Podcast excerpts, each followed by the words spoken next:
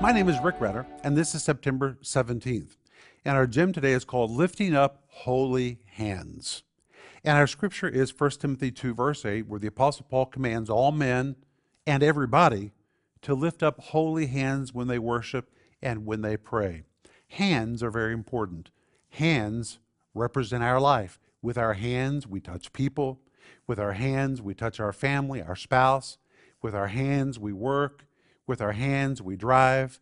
With our hands, we do so many things. And our hands really are representative of our life. And when we lift up our hands, we're not just raising hands, but symbolically, we are lifting our entire life before the Lord. Everything we touch, everything we hold, everything we do with our hands, we're lifting it before the Lord. So when we lift our hands, it's more than just a physical gesture. It symbolically means to God that we're lifting our whole life before Him in surrender and to worship Him.